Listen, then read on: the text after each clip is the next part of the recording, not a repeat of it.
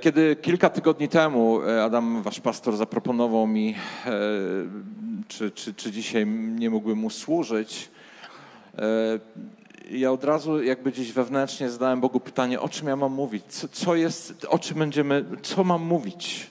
Dlatego, że to jest dla mnie zawsze wielki stres. Ja nie potrafię przyjść do was i powiedzieć wam, jakiegoś kazania, które może gdzieś ostatnio mówiłem i bo mam gdzieś notatki, to sobie przygotuję, bo wiem, że to jest dobre słowo, to wam powiem i, i będzie fajnie, nabożeństwo będzie zapięte, że tak powiem. I modliłem się i przez tych kilka tygodni, chyba cztery, jeśli się nie mylę, naprawdę Bóg od razu dał mi słowo, Bóg od razu dał mi myśl i, i, i cieszę się na to słowo, chociaż to jest słowo słowo dla mnie takie odpowiedzialne, ale ja je bardzo lubię, dlatego że ja je przeżyłem w swoim życiu. Ja je przeżyłem w swojej i przeżywam, chyba nie można powiedzieć, że już przeżyłem, ale przeżywam w swojej relacji z Bogiem.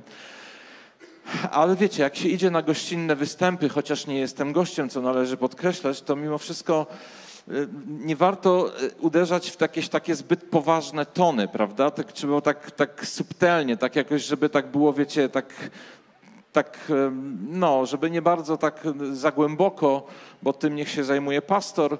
Natomiast y, dlatego dzisiaj przychodzę do Was i, i chciałbym, żebyśmy rozmawiali, żebyśmy dzisiaj jakby przyglądali się w Słowie takiej, takiemu tematowi, którym jest Boża obecność. Taki lekki temat, lekki i przyjemny, prawda? Bo przecież my, o wszystkim, my przecież wszystko wiemy o Bożej obecności, prawda? Jesteśmy chrześcijanami charyzmatycznymi, więc Boża obecność jest dla nas czymś właściwie oczywistym, właściwie jakimś, jakimś sednem, e, sensem naszego bycia razem, naszego, naszych spotkań, naszych nabożeństw. I, i, i właściwie można powiedzieć, że, że dużo wiemy. Ale ja oczywiście mówiąc to, mówię to w taki troszkę, wiecie, zgryźliwy sposób, bo taki jestem z, z natury. Więc e, e, chciałbym, chciałbym dzisiaj tak naprawdę zwrócić Waszą uwagę na ten temat może w nowy sposób, w, w nowy w nowy, świeży sposób. I bardzo chciałbym, żebyśmy dzisiaj przyglądali się sobie, słuchając tego słowa, sobie, swojemu sercu, swojej pobożności, dlatego że, że o tym jest e, w tym słowie. I chciałbym, żebyśmy zaczęli czytać od razu z pierwszej księgi Kronik, taką historię. W ogóle to jest taka historia, która właściwie, jak sobie to przeanalizowałem, składa się z czterech historii, ale jest to jedna historia.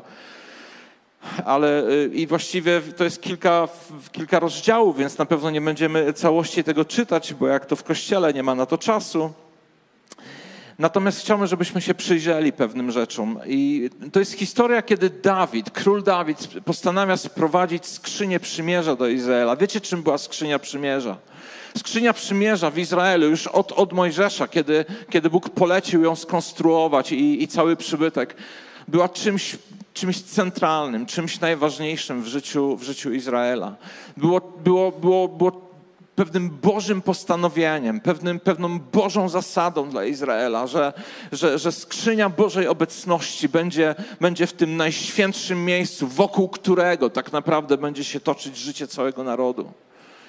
I, I wiecie, to wszystko jest opisane skrupulatnie, jak miał wyglądać przybytek, jak miała wyglądać skrzynia, w jaki sposób mia, miała wyglądać służba wokół tego. Wszystko było skrupulatnie i szczegółowo zapisane.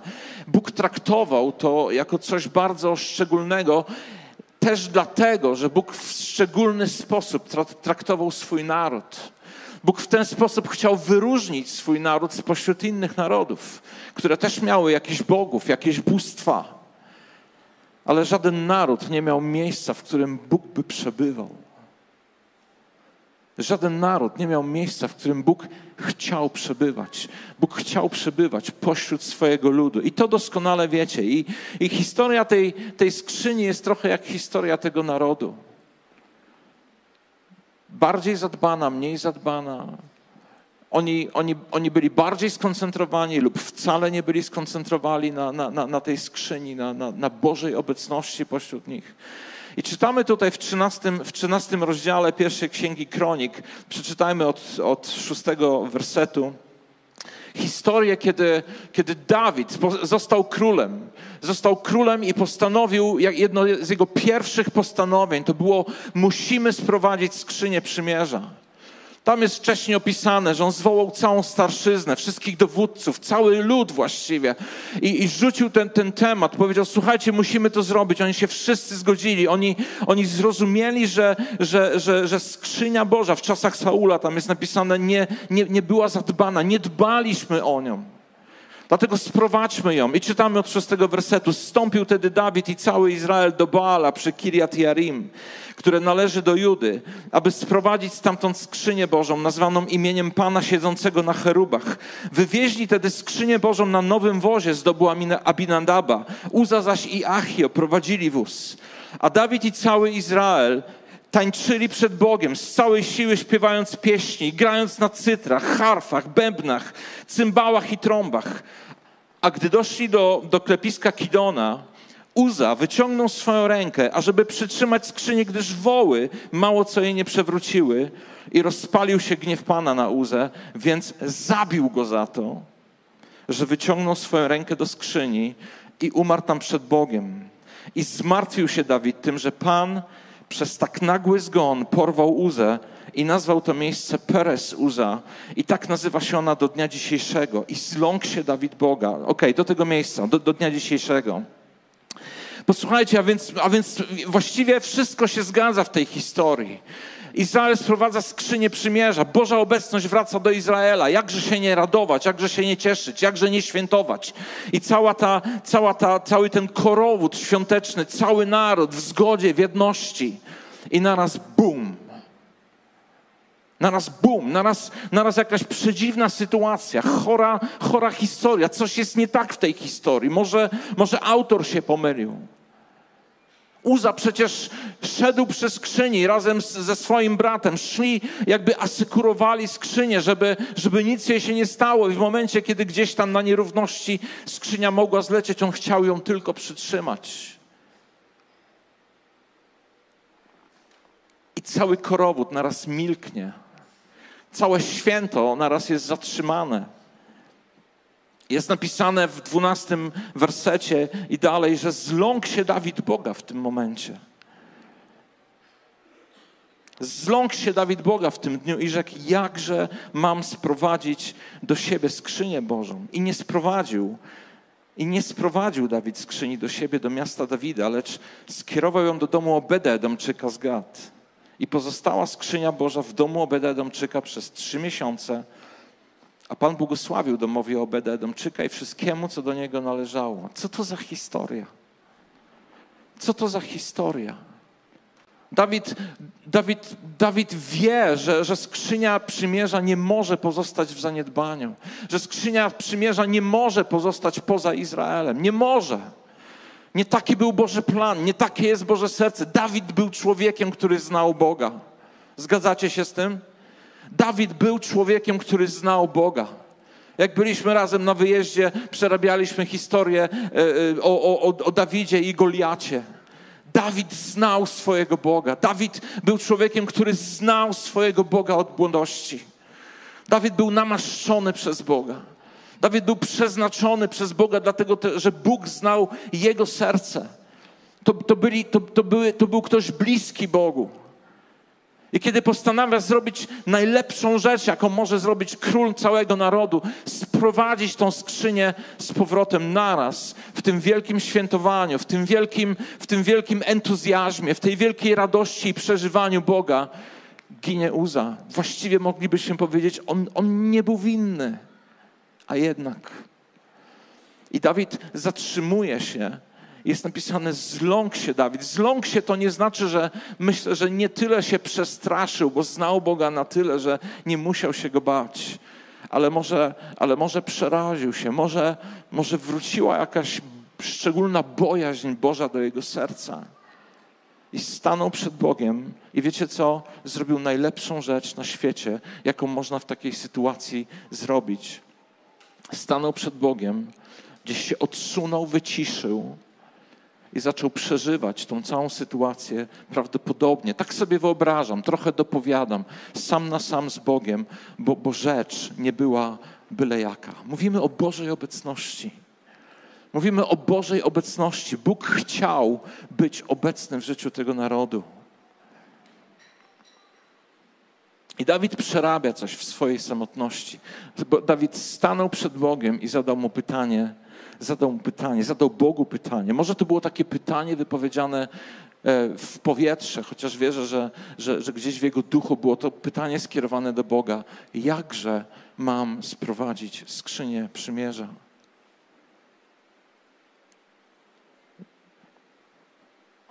Jakże mam sprowadzić skrzynię przymierza?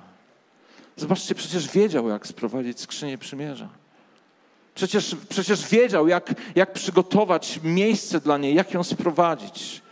Otóż widzicie, bardzo często, kiedy poruszamy się w Bożych rzeczach, kiedy poruszamy się w Bożych rzeczach, kiedy, kiedy, kiedy wiemy, jak porusza się Boży Duch, kiedy, kiedy znamy już smak Jego obecności, tracimy pewną wrażliwość, tracimy pewną uważność.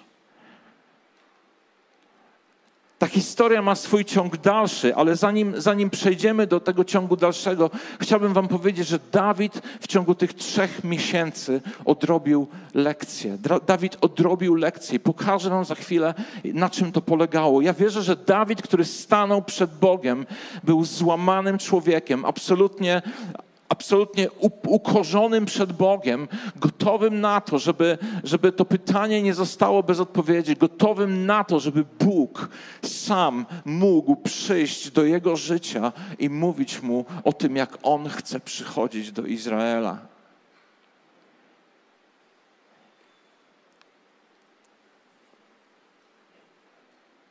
I moglibyśmy czytać już ten następny wariant, ale chcę Wam pokazać coś, że, że, że Dawid musiał przerobić lekcję mocno, dlatego że, że w czternastym rozdziale, kawałek dalej, w, w Księdze Kronik, w czternastym rozdziale, jest, jest opisana naraz historia wojny od ósmego wersetu i chciałbym, żebyśmy to przeczytali. I to są też jakby dwie historie w, jednym, w jednej. A gdy Filistyńczycy usłyszeli, że Dawid został namaszczony na króla nad całym Izraelem, wyruszyli wszyscy, aby pojmać Dawida. Dawid zaś dowiedziawszy się o tym, wyszedł naprzeciw nich, wyszedł na wojnę. Gdy zaś Filistyńczycy nadciągnęli, rozłożyli się na równinie Refaim, zapytał Dawid Boga, czy mam ruszyć na Filistyńczyków i czy Ty wydasz ich w moje ręce? Posłuchajcie, co to za pytanie. Król wychodzi naprzeciwko wrogów, którzy, którzy nastają. Król, każdy król bierze swoją armię, idzie na wojnę. Ale ten król przerobił lekcję w swoim życiu. Ten król staje przed całą armią, staje jako król i korze się przed swoim Bogiem i zadaje Bogu pytanie, czy ty, czy ty, może, moglibyśmy powiedzieć, czy ty życzysz sobie, żebym ja w tym momencie poszedł na nich? I czy ty staniesz za mną i rzecz skończy się sukcesem? I zobaczcie, czy ty wydasz ich w moje ręce? I Pan mu odpowiedział: ruszaj a ja wydam ich w Twoje ręce. Ruszaj, a ja wydam ich w Twoje ręce. I ruszyli na, na Baal Perasim i tam Dawid ich pobił, po czym Dawid rzekł, przełamał Bóg moją ręką moich nieprzyjaciół, jak przełamują się wody, dlatego nazwano tę miejscowość Baal Perasim. Porzucili tam nawet swoje bożki i Dawid nakazał, aby spalono ich w ogniu. Dawid stanął przed swoim Panem i usłyszał rusz idź na nich. Dawid nie wyrwał się w galopie ze swoją armią po to, żeby tłuc Filistyńczyków, bo właściwie taka była rola Izraela, żeby tłuc, tłuc Filistyńczyków, wy, wyganiać, wypędzać te, te, te, te, te plemiona, a jeszcze jak oni napadali na nich, no to już w ogóle każdy by walczył. A jednak Dawid stoi w jakiejś niezwykłej postawie dowódcy wojskowego, króla, który mówi: Boże, czy mam na nich pójść i czy Ty ich zwyciężysz? I kiedy ogląda potężne zwycięstwo, kto odbiera chwałę? Bóg przełamał, Bóg zwyciężył moją ręką, Bóg zwyciężył w tym miejscu Filistyńczyków. A więc piękne zwycięstwo. A więc Dawid odebrał lekcję. Dawid już zaczął zadawać pytania, jak mam to zrobić jak mam to zrobić? Pytania, którego nie zadał, zanim poszedł po skrzynię przymierza. Ale tu widzimy króla, który już umie stanąć przed Bogiem w takiej zdrowej bojaźni, w takiej pokorze, w takim, w takim właściwym miejscu, we właściwej proporcji, dlatego że to Bóg jest Bogiem. I nawet król ma prawo, ma możliwość ukorzyć się przed Bogiem po to, żeby, żeby dać się poprowadzić, żeby dać się, dać się poprowadzić, jak małe dziecko niemalże w tej sytuacji. Ale zobaczcie, co dzieje się dalej. Więc, więc, więc bożki spalone i, i w ogóle załatwiona sprawa. I w tym momencie czytamy, że Filistyńczycy ponownie rozłożyli się na równinie od 13 wersetu. Dawid zaś, co zrobił Dawid? Dawid przed chwilą wygrał wojnę. Każdy z nas kiedyby wygrał wojnę w określonej sytuacji, już by był mistrzem ceremonii, już by był mistrzem świata w zwyciężaniu, już by, już by zorganizował konferencje i nauczanie i innych by nauczał, jak należy zwyciężać. Już byśmy wiedzieli, już byśmy byli potężni. A Dawid staje przed Bogiem, kiedy, kiedy dokładnie za chwilę Filistyńczycy wracają. Dawid jak, jak dziecko, można było by powiedzieć zadaje Bogu pytanie. Znowu pyta się Boga, a Bóg mu rzekł, nie ruszaj za nimi. A co by było, gdyby ruszył? Nie ruszaj za nimi. I teraz posłuchajcie. Lecz zajdź ich z tyłu i natrzyj na nich od strony krzewów balsamowych. A gdy usłyszysz odgłos stąpania po wierzchołkach krzewów balsamowych, wtedy rusz do bitwy, gdyż wtedy pójdzie Bóg przed tobą, aby pobić, pobić wojsko filistyńskie. I Dawid uczynił tak, jak mu kazał Bóg. I pobił wojsko filistyńskie od Gibeon aż do Gezer. Wtedy rozeszła się sława Dawida po wszystkich krajach, a Pan sprawił, że lęk przed nim napawał wszystkie narody. Dawid oddał chwałę Bogu, ale Bóg oddał chwałę Dawidowi. Wtedy rozeszła się sława po wszystkich narodach. Wtedy Bóg przyznał się do swojego syna, przyznał się do swojego króla, do swojego dowódcy. I wtedy bano się Dawida, dlatego że wiedzieli, że Dawid walczy z Bogiem. Dawid nie wstydził się walczyć z Bogiem. Dawid nie wstydził się uszanować Boga. Dawid nie wstydził się zaczekać na Boga. Co się wydarzyło? Co się wydarzyło w, w, wtedy, kiedy kiedy Dawid postanowił sprowadzić skrzynię przymierza. Dawid postanowił sprowadzić skrzynię przymierza i tam jest napisane, że, że mm, wywieźli skrzynię na nowym wozie z dobu Abinadaba, Uza i, i Achio go prowadzili. Kiedy, kiedy Dawid poszedł do Boga, kiedy Dawid zadał Bogu pytanie, ja wierzę, że Bóg zaczął mu pokazywać rzeczy, których Dawid nie, nie miał prawa zrobić, nie powinien był zrobić, nie powinien był. Wiecie, my często, często nam się wydaje, że jak zmontujemy taki wóz, piękny wóz i go ładnie wyrzeźbimy i i, I ta myśl mnie cały czas jakby dręczy. I zrobimy, i kupimy takie alufelgi, żeby on był taki po prostu, wiecie, wypasiony, taki po prostu, wiecie, wiecie jak jest, faceci to lubią, tak? Kupujesz przeciętny samochód, ale dołożysz mu dwa spoilery i podstawa to alufelgi, prawda? I czujesz się o wiele lepszy.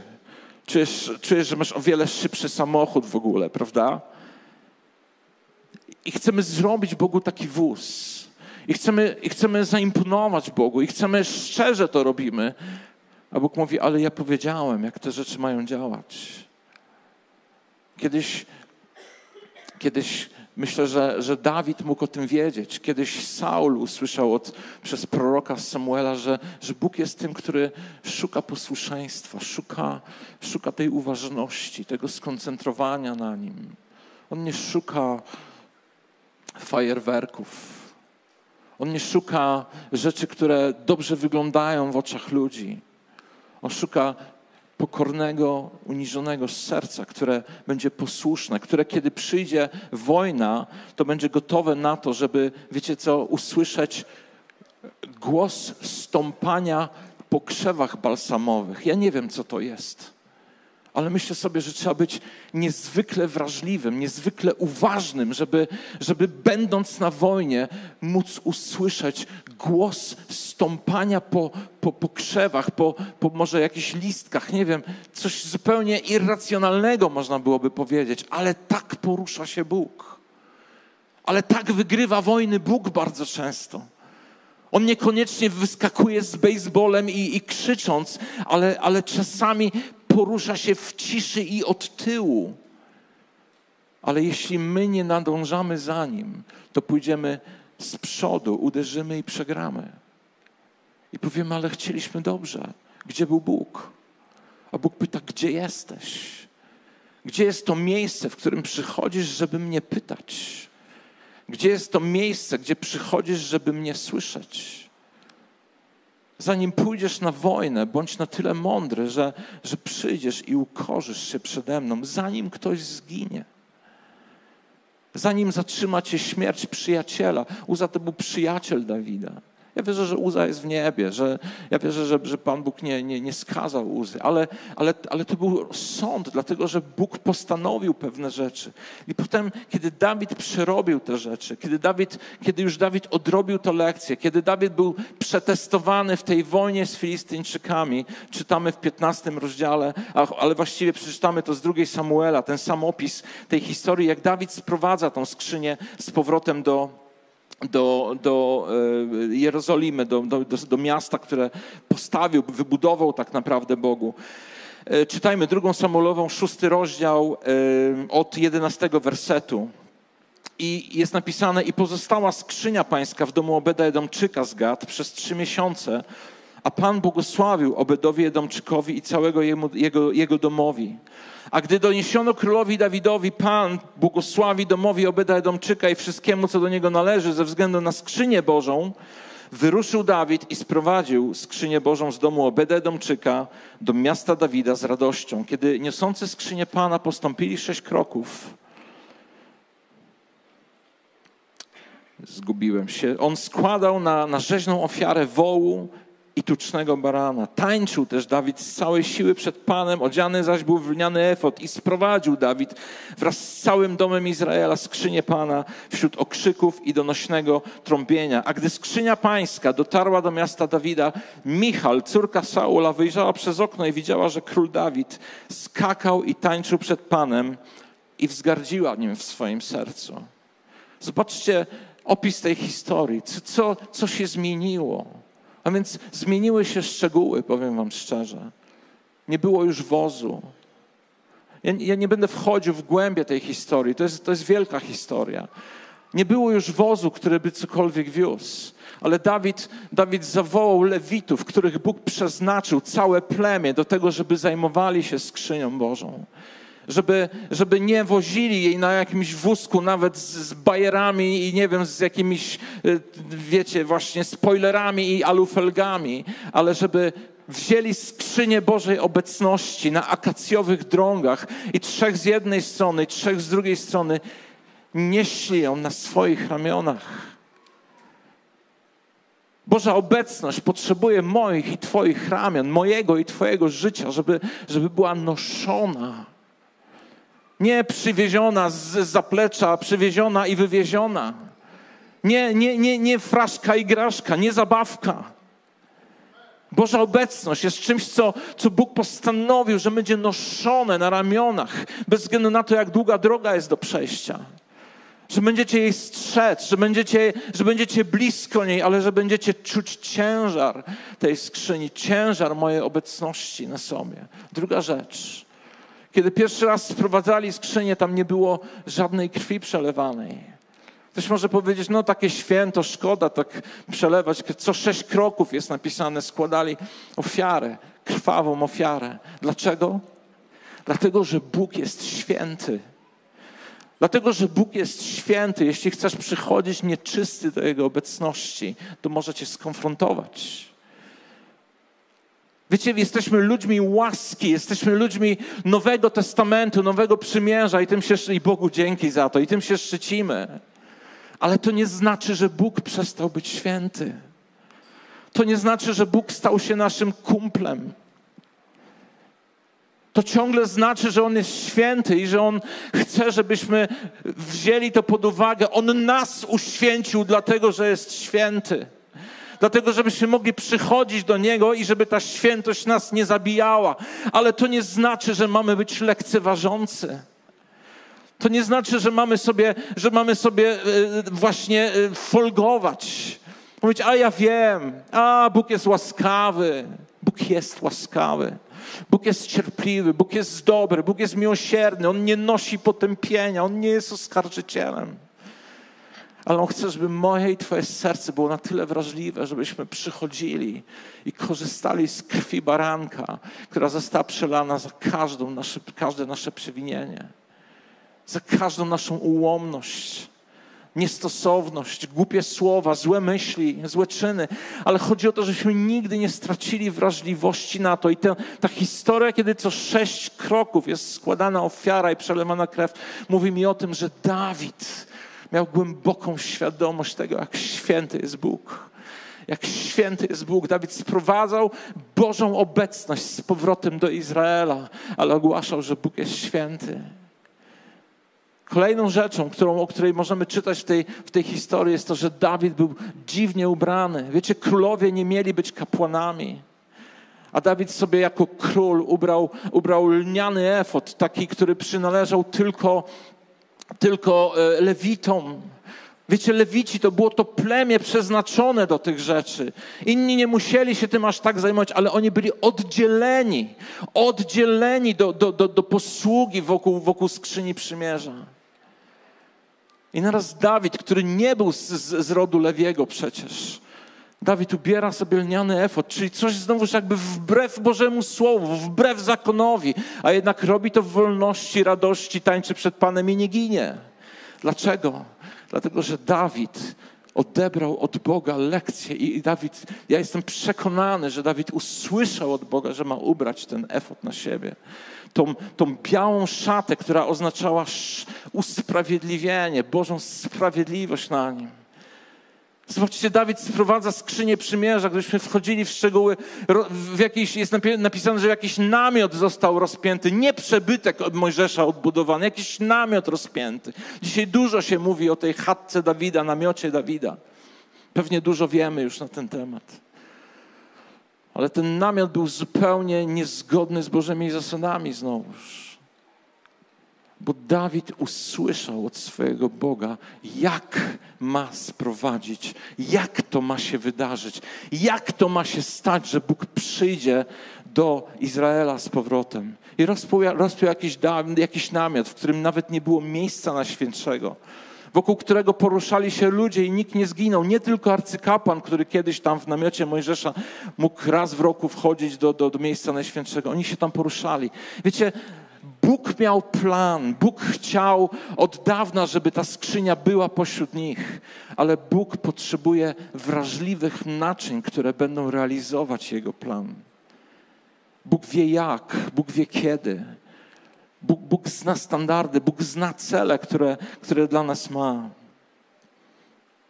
Tak naprawdę myślę, że tego Dawid nie był świadomy. Dawid całą tą sytuacją, całym tym, tym ubiorem i tym, gdzie, gdzie, gdzie posadowił tą skrzynię przymierza, tak naprawdę prorokował o tym, co ma się wydarzyć za, za, za tysiąc lat i więcej. Prorokował o nowych czasach, o nowym przymierzu. Nie wiem, czy był tego świadomy. Był proroczym człowiekiem, absolutnie. Ale wiecie, tam, gdzie jest duch proroczy, tam jest, tam jest świadectwo Chrystusa. Tam jest świadectwo Chrystusa. Ten, ten duch był na Dawidzie i, i, i Bóg mówiąc do Dawida o tym, jak ma być sprowadzona skrzynia przymierza, mówił mu, ona nie będzie sprowadzona według Twojego uznania, według Twojego upodobania. Ona będzie sprowadzona tak, jak ja chcę, żeby ona była sprowadzona.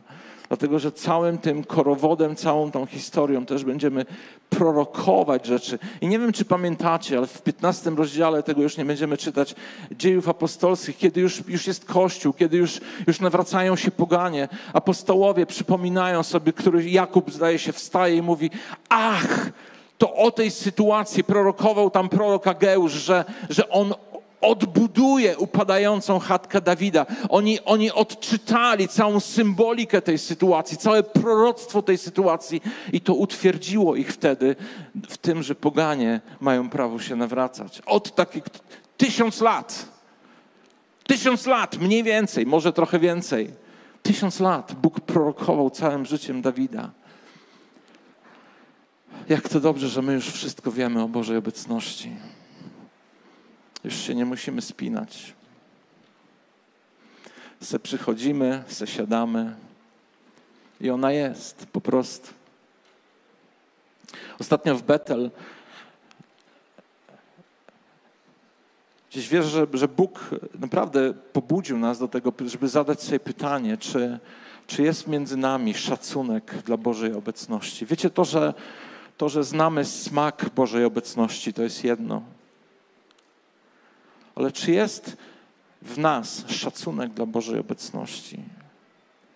Szacunek dla Bożej obecności. To jest trudne. To idzie bardzo głęboko, kiedy szczerze zadajesz to pytanie, kiedy przyjmujesz to pytanie do swojego życia. Ale to jest oczyszczające. To jest oczyszczające to, to, to, to, to gdzieś poleruje nasze, nasze lornetki, żebyśmy widzieli wyraźnie, żebyśmy nie mieli zamazanego obrazu, byle jakiego. Czy jest szacunek dla Bożej obecności w kościele WDJ? Czy jest szacunek dla Bożej obecności w Tobie, w Twoim sercu?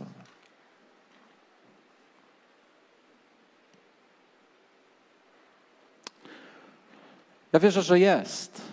Ja wierzę, że jest. Ja nie przychodzę absolutnie z oskarżeniem, ale ja wierzę, że, że Bóg chce więcej, chce, chce więcej. Wiecie, ja się śmieję, tak dzisiaj mm, chciałem zacząć taką uwagą, że, że w WDJ trochę jak w Betel, że zaczynamy uwielbienie i następuje pomnożenie. Zaczynasz jest ileś osób na sali, kończysz, patrzysz, jest pomnożenie, jest, jest o wiele więcej ludzi na sali i, i chwała Bogu, i chwała Bogu, że jest takie pomnożenie w kościołach, ale, ale chciałem wam powiedzieć, to też jest szacunek dla Bożej obecności. Ja się wychowałem w kościele, w którym słowo, gdzie dwóch albo trzech zgromadza się w moim imieniu, tam ja jestem pośród nich, było, było i jest tak wyświechtane w kościele. Kiedyś siedziałem, kiedyś siedziałem w Betel, jeszcze na początku Betel, siedziałem za takim stolikiem przed spotkaniem, patrzyłem sobie na ludzi, to była oczywiście o wiele mniejsza grupa i, i, i, i to słowo przychodziło do mnie i Bóg do mnie mówi, ale wiesz, że to nie jest tak, że ja na każde spotkanie wasze przychodzę. I byłem taki trochę zdziwiony tym i nasłuchiwałem. I Bóg mówi, dlatego, że wy też nie przychodzicie zawsze w moim imieniu. Wy nie zawsze przychodzicie dla mnie. Wy se przychodzicie.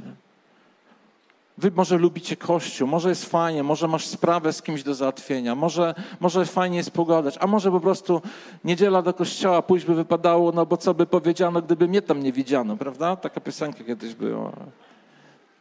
Wielu z nas tak funkcjonuje czy jest w nas szacunek dla Bożej obecności. A czy kiedy jesteś w swojej komorze, tak jak Dawid poszedł do swojej komory, do, do swojego oddzielenia, przez trzy miesiące przerabiał lekcje, czy jest w tobie szacunek dla Boga, by przerabiać lekcje? Czy znasz Bożą obecność w swojej komorze, w swojej intymności? Wiecie, jak będzie wyglądał Kościół, kiedy będziemy wychodzić z naszych komór, naładowani, jak Dawid był naładowany świadomością, proroczymi rzeczami, sprawiedliwością i przychodzili i stawali razem w Jego imieniu, dwóch albo trzech. Ja wierzę, że to będzie, to będzie atmosfera, która będzie mocno przemieniająca. My dzisiaj ciągle wciągamy się i zachęcamy do tego, żeby tego Boga uwielbić, żeby oddać Mu chwałę, żeby zrobić to czy tamto. Ale co będzie, jeśli, jeśli, jeśli w naszej komorze, w naszych komorach naprawdę będziemy przemieniani w Bożej obecności, nie na spotkaniach, nie dlatego, że grupa uwielbienia zrobi, zrobi atmosferę do tego. Ja wierzę, że o tym Bóg dzisiaj mówi do Was. Wiem, że jesteście w takim tym, tym, tym e, w tej wizji, w tym procesie, gdzie, gdzie teraz macie przeciwstawiać się diabłu, a ucieknie od was. Chcę wam powiedzieć jedną myśl, która bardzo mocno do mnie przyszła w tym kontekście. Bojaźń Boża to nie jest strach przed Bogiem. Zapamiętajcie, nie, ja wierzę, że wy to wiecie, ale, ale po prostu zapamiętajcie to tłustym drukiem. Bojaźń Boża to nie jest strach przed Bogiem. Bojaźń Boża to jest, to jest nienawiść do wszelkiego rodzaju zła, to jest absolutna niechęć, to jest odruch wymiotny na wszelkie zło, na wszelkie zło. I wierzę, że bojaźń Boża jest najpotężniejszym orężem do tego, żeby diabeł od nas uciekał. Nie to, że my pokrzyczymy na niego i potupiemy. Czasami trzeba.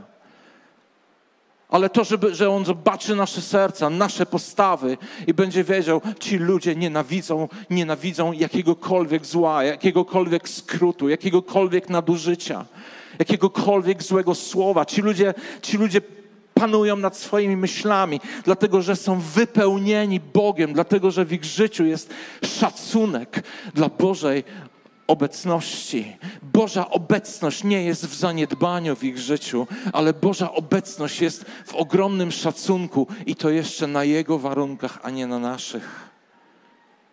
I wtedy diabeł ucieka, wtedy diabeł nie, nie ma przystępu, dlatego że nie znajdzie przyczółka. Jezus o sobie powiedział: On idzie za mną, ale on nie ma nic we mnie. I wierzę, że to jest, to jest miejsce, do którego powołuje nas Bóg, miejsce Bożej obecności, Bożej obecności, Bożej obecności w nas. On przyszedł, by zamieszkać w nas. On przyszedł, by być z nami, kiedy jesteśmy we dwóch albo trzech. To On szuka kontaktu z nami, to On chce, żebyśmy wchodzili w Jego obecność. I jeszcze jedną rzecz Wam powiem na, na koniec tego rozważania. Tak jak Wam powiedziałem, to słowo przez kilka tygodni, nie wiem, czy je dobrze przekazałem, nie wiem, czy, czy powiedziałem wszystko. Czasami mam jakiś taki stres w tym, ale wybaczcie mi to, jeśli, jeśli czegoś tutaj brakuje. Ale w piątek przez kilka tygodni to słowo pracowałem, ale w piątek Bóg pokazał mi, zwrócił moją uwagę na jedną rzecz i wierzę, że to jest rzecz, którą bardzo mocno mam powiedzieć do, do Was, do Kościoła WDJ. I to jest słowo, które jest związane z tym, że skrzynia przez trzy miesiące była w domu Obeda Edomczyka. Czytaliśmy to, prawda? Wiecie o tym, nie? Tam Dawid ją skierował. I naraz jest napisane, że Dawid słyszy, doniesiono mu, że Obed Edomczyk, jego dom jest błogosławiony i wszystko, co ma, wszystko jest błogosławione. I Dawid, to, to, to musiało być błogosławieństwo, słuchajcie. To musiało być błogosławieństwo, które zwracało uwagę, skoro się o tym mówiło i doniesiono o tym Dawidowi. I wierzę, że Dawid też był w jakiś sposób przejęty tym. I jest napisane tam w, w szóstym rozdziale drugiej, drugiej Samuelowej, i to przeczytajmy, bo tego jeszcze nie przeczytaliśmy, jest napisane w ten sposób. E, od 20 wersetu, że gdy Dawid powrócił do domu, aby pobłogosławić swój dom, Dawid był, Dawid był naładowany tą świadomością, że, że błogosławieństwo przyszło do domu jakiegoś Obeda Edomczyka jakiegoś człowieka, który przypadkowo właściwie został, został wyznaczony na to, żeby przechować w swoim domu skrzynię przymierza, aż Dawid przerobi lekcję. I naraz Dawid jest przejęty tym i kiedy już w tym korowodzie, w radości, kiedy tam już są rozdane placki, kiedy lud świętuje i w ogóle Dawid przychodzi, już nie jako król, ale jako Dawid, przychodzi do swojego domu, żeby, żeby pobłogosławić swój dom wyszła na jego spotkanie Michal, córka Saula, ta, która wcześniej się już zgorszyła, nimi rzekła, um, jakże wspaniale zachował się dziś król izraelski, który obnażył dzisiaj na oczach niewolnic swoich wojowników, jak, jak, jak obnaża się tylko, ja nie wiem, co to znaczy, że on się obnażył, jak obnaża się jakiś lekkoduch. No on, on się obnażył, to już ja nie wiem, niech pastor wam to tłumaczy, co to znaczy. Natomiast to było coś, co w jej oczach było przegięciem, było, było przejechaniem granic i to za mocno. Ona poczuła się tym urażona. To była córka króla, ona znała królewski dom. Dzisiaj, dzisiaj, dzisiaj mówiliśmy o tej królewskości yy, i po prostu myślę sobie niesamowite o królewskości, o, o tym, że jesteśmy książętami, tak? Jesteśmy, jesteśmy Jego ludem. Jesteśmy królewskim kapłaństwem tak naprawdę, które ma, które ma znać i ogłaszać cnoty swojego Boga, które ma nosić Jego obecność na swoich ramionach i które ma, ma być świadome tego, czym jest Boża obecność. I Dawid był świadomy i przychodzi, jest, jest gotowy błogosławić swój dom, dlatego że dom Obeda był błogosławiony. Ale trafił na, na, na mur, na ścianę. I chcę wam powiedzieć, te, te, te, te, te dwie historie o Obedzie i o Dawidzie, który, który chce błogosławić swój dom, są dla mnie myślą, którą chcę wam zostawić. Ja wierzę, że Bóg chce przychodzić do waszych domów z Bożą obecnością.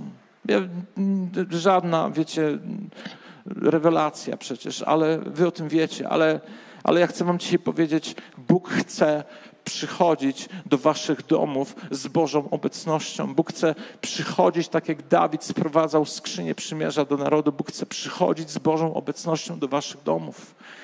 Dlatego, że wojny, które stoczycie, wymagają tego, żeby Boża obecność była w waszym życiu. Była w waszym życiu.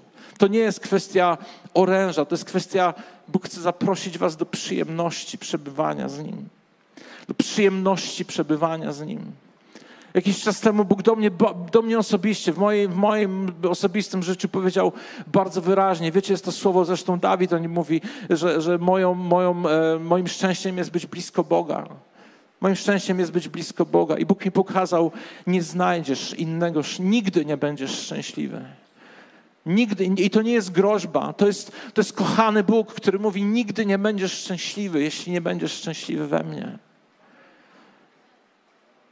Nie szukaj szczęścia w alufelgach, nie szukaj szczęścia w, w, interesach, nie szukaj szczęścia gdzieś tam, nawet w służbie, w kościele. Nie szukaj w tym szczęścia. W tym znajdziesz satysfakcję, w tym znajdziesz jakieś zaspokojenie, w tym jest Bóg.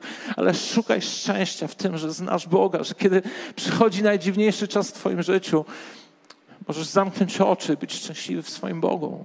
To jest Twoja siła, to jest Twoje szczęście, to jest Jego plan dla Twojego życia.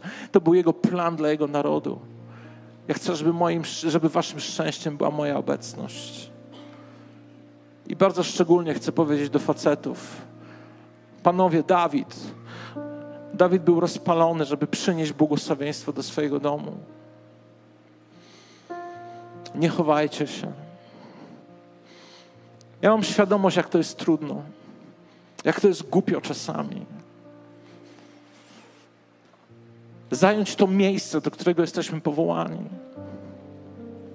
Po pierwsze, jesteś powołany do tego, żeby, żeby znaleźć Go w swojej intymności, znaleźć Boga w swojej intymności, doświadczyć Jego bliskości, Jego obecności. To Cię przemieni, to Cię uwolni, to sprawi, że będziesz mężny i mocny.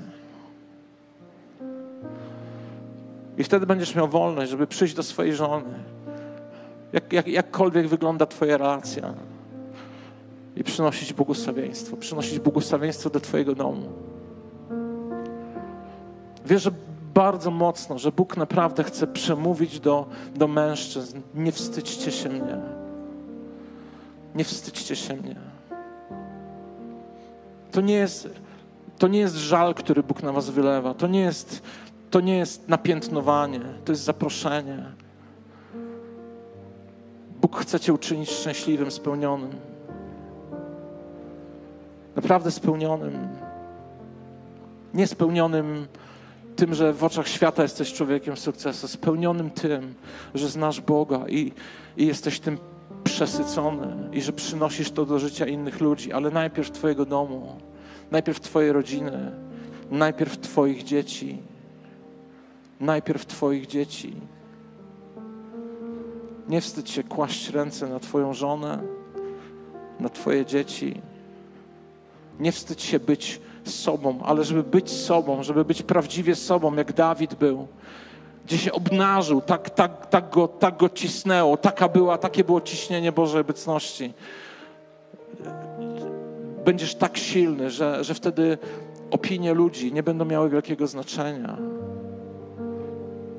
Dlatego, że będziesz wiedział, że Twój Bóg, że to jest Twój Bóg, że to jest Twój Bóg. I chcę powiedzieć do dziewczyn, bądźcie drzwiami dla facetów, nie bądźcie ścianami. Michał była ścianą. On chciał przynieść błogosławieństwo. Może zrobił to tak, jak, jak, jak nie, nie tak, jak ona by oczekiwała, bo ona była córką króla. Moja żona zawsze mi powtarza, że jest córką króla.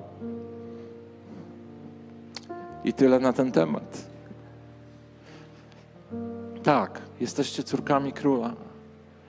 Ale powiem wam jako facet, powiem to mojej żonie też i, i wszystkim innym dziewczynom. Wiecie, my jesteśmy często małymi chłopcami,